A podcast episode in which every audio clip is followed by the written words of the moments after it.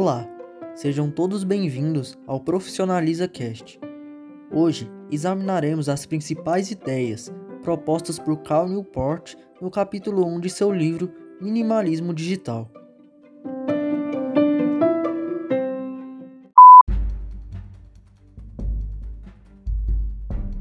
O autor Cal Newport, após lançar o livro Trabalho Focado, o qual aborda o valor subestimado do foco intenso, recebeu várias mensagens perguntando quanto à vida social. Isso gerou no autor uma reflexão sobre as promessas e os perigos da vida digital. Seus leitores esclareceram que a questão era o impacto geral que tinha sobre a sua atenção.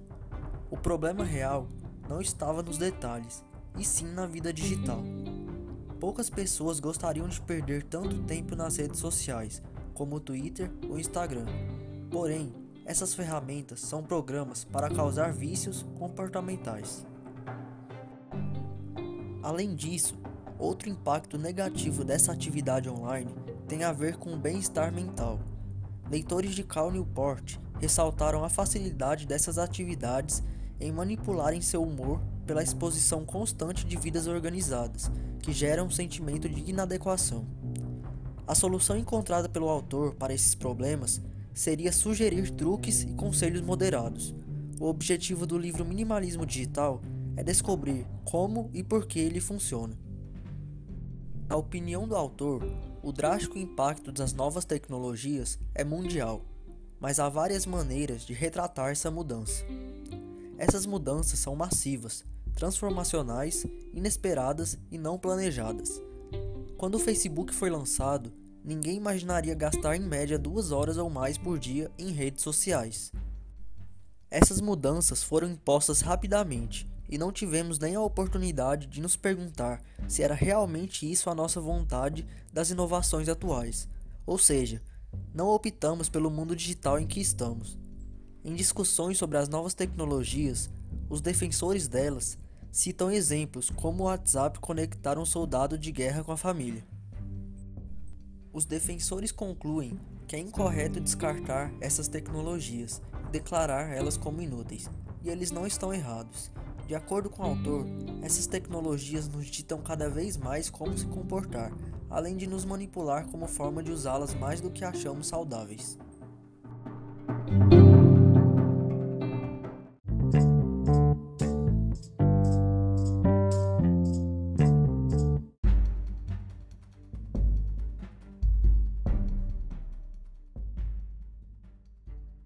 Bill Maher, um apresentador da HBO, terminou um de seus programas com o seguinte monólogo: Os magnatas das mídias sociais precisam parar de fingir que são deuses, nerds amigáveis construindo um mundo melhor e admitir que são apenas produtores de tabaco usando ternos, vendendo um produto viciante para crianças.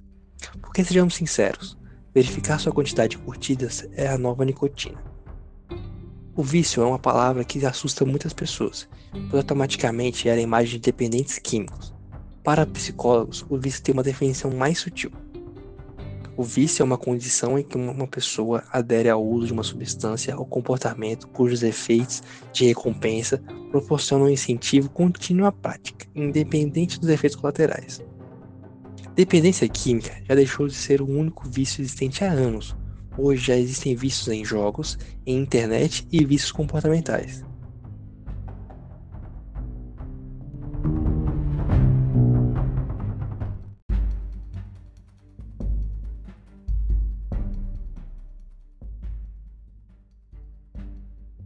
O botão utilizado para curtir publicações mudou toda a psicologia do uso do Facebook.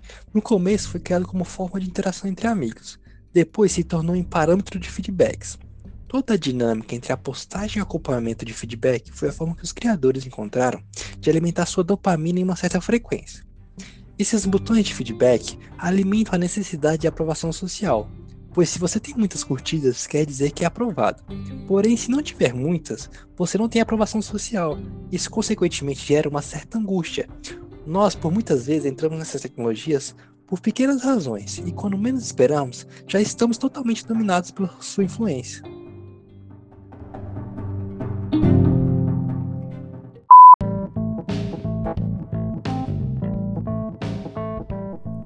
Você acaba de ouvir a parte 1 do Profissionaliza Cast. Esperamos que tenham gostado e nos encontramos novamente em breve para discutirmos o capítulo 2.